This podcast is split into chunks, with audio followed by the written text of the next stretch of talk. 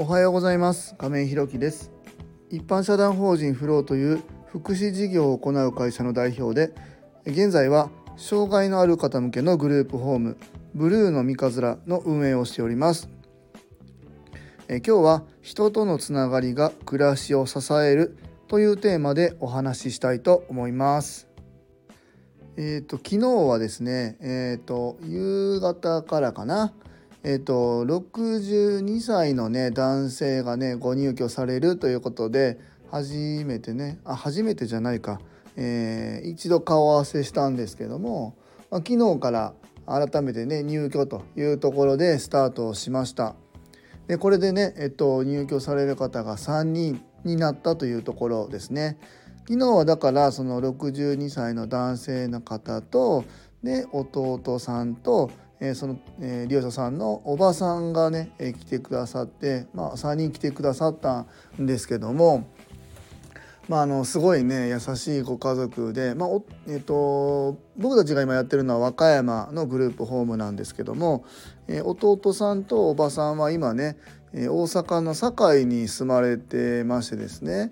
え、車だと1時間半以上かかるって言ってましたかね。うん、で今、えーと、その男性の方が今お一人で住まれてたんですけども、まあ、週末とかねちょこちょことこうその弟さんとおばさんが様子を見ながらね、えー、和歌山でわざわざ来てくださってですねまあやってあの何て言うんだろうな生活を支えてたっていうところだったんですけども。まあ、だんだんだんだんねそのなかなかリズムがこう合わずに、えー、もちろんおばさんも弟さんも今後のことを考えてねやっぱり今、えー、誰かにお願いして、えー、しっかりした安定した暮らしっていうのを望んでらっしゃるっていう、まあ、お話をいただいてでご本人様も、えーと、そういうのを望んでらっしゃるということでうちに来てくださるということになりました。うんえー、昨日の夕方からですかね夕食食べて、えー、入浴があって就寝というところで、まあ、今までねそういうことを共同生活っていう場でね暮らしたことがない、方でしたので、いろいろね、まあ、僕たちもお声がけしながらまた、えー、一緒にね入居されてる方が何、えー、て言うんだろうなフォローしてくださいながらねすごいそれがあの良かったなとか思いながら見てたんですけども、まあ、こういうふうにね共同生活っていうのがどんどんどんどん広がってい、えー、くんだなっていうなんか実感が改めて湧きましたね。でまた朝からはね、えーと、今行かれてる作業所の方がすごいですよね。迎えに来てくださってその方62歳なんですけども、えー、作業所まで自転車でね30分ぐらいかけて行くんですよ。すごい元気ですよね。僕でも行けるかどうか 本当に分かんないですけど毎日ね30分往復でだから1時間朝と帰りも30分かかるんでね、えー、その通勤距離で行くというところで初めてのね、え場所からのところだったので、まあ、勤務先もね今回お住まいに合わせて、変わられたということでお住まいも変わって、勤務先も変わってっていうところで本当に生活が目まぐるしく変わっていく中でねその相談支援員さん作業所の方が迎えに来てくださって今日もね今あの30分かけてね作業所まで一緒に行ってくれましたね。本当に、えー、いろんな方にね支えな支えられながらね、暮らしっていうのが本当に進んでいくんだなというふうに、えー、思いましたね。あのこういう暮らしのあのなて言うんだろうつながりっていうのは本当にすごく大切だなというふうに思いましたね。まあそこでね今日のテーマの人とのつながりが暮らしを支えるっていうところでねお話ししたいと思っております。えー、本題に入る前にお知らせをさせてください。え現在グループホームブルーの三日面では入居者様が昨日で3名入居予定の方が1名ですので6部屋中空きが2部屋の予定です。また体験入所の方が今2名ご予定ございます。また入居のお問い合わせ短期入所のお問い合わせもいただいております、見学ご希望の方ございましたら引き続き募集しておりますので概要欄のリンクをご覧いただきまして公式 LINE 等でご連絡いただきますようお願いいたします、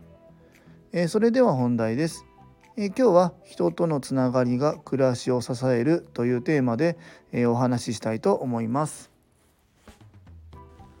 本当にねさっきもあのお話ししたんですけどもやっぱりこの共同生活っていうところも含めてね本当に人とのつながりっていうのはすごく大切なんだなというふうに改めて、えー、実感しております。あの、今日もねそうさっき言ったみたいに相談支援員さんが朝迎えに来てくれてですね、えー利用者さんをそこまで作業所まで一緒にね自転車で伴走してくださるっていう時に、まあ、その時に、えー、うちの母がね断捨離しててタオル使ってないのあるから、えー、使ってくださいねって言ってそこタオルくれたりとか、えー、スタッフさんが入入居者さんにね、え、うちの畑で採れた、えー、みかん美味しいのあるから食べてくださいねって持ってきてくださったりなんかねいろいろなんですよね。昨日のあの入居された方のお兄さんもあの大阪でねお菓子の会社で働いてらっしゃってよかったらうちの商品持ってくるんでまたみんなで食べてくださいねみたいなのがあったり。でまたね、えっと、うちのグループホームあの住宅街にあるんですけども裏にお住まいの方がね来てくださってねえ人が足りなかったらすぐ声かけて、え人探すよって言ってくれたりっていうところでねすごくこう暮らしに、えすごくこうつながりがこう持てて、え助かってるなっていう本当に実感があります。まああの人とのつながりが大事とか大切っていうのはみんなえー、どっかではね分かってるけどなかなかこれってねやっぱり、えー、現代社会のって言ったら変だけどなかなかお隣さん同士とか人と、え、関わって積極的にこう関わってですね、え暮らしを作っていくっていうのはなかなかないんじゃないかなというふうに思うんですよね。まあ、実際僕もね今まで住んでたところでお隣さん同士まあ一軒家だったらね確かにあったんですけども神戸に転勤になってね、えー、隣のお部屋にどんな人が住んでるかも分かんないしとか、うん、また職場の人とはお話はするし友達とは遊ぶけどそれがね直結して暮らしに関わってくるっていうことはまあまああんまりないですよね。だけどこのグループホームっていうのを始めたことでやっぱり仕事場と兼やっぱりこう皆さんの暮らしっていうところになってくるのでこの暮らしのところにやっぱりご近所様だったりスタッフだったり、えー、利用者さんに関わる相談支援員さんだったり作業所さんだったりいろんな方ご家族だったりねこの辺の関わりっていうのがすごくこう密接に絡み合ってそれがやっぱり利用者さんを下支えしてですね暮らしが安定するんだなっていうのは改めて本当に実感しましたね。とはいえこれってやっぱりほっといてもならないと思うんですよね。僕はやっぱり料理がすごく好きだから料理も一生懸命やってるっていうことを外にしっかり発信するからえじゃあこういうの持っていきましょうかって。この間も昨日かな？昨日も相談支援員さんが来て、えー、寄ってくれたんですけどうち畑やってて大根がいいのあるんですけど代表よかったら使いますか？とか言ってくれて そんなのも面白いなとか思って。そうそうそう別に僕たちが大根買う金がなくてケチってくださいってそういうことじゃなくってそういうことのつながりがやっぱりあればね相談支援員さんもうちのグループホームに積極的に関わってくださる、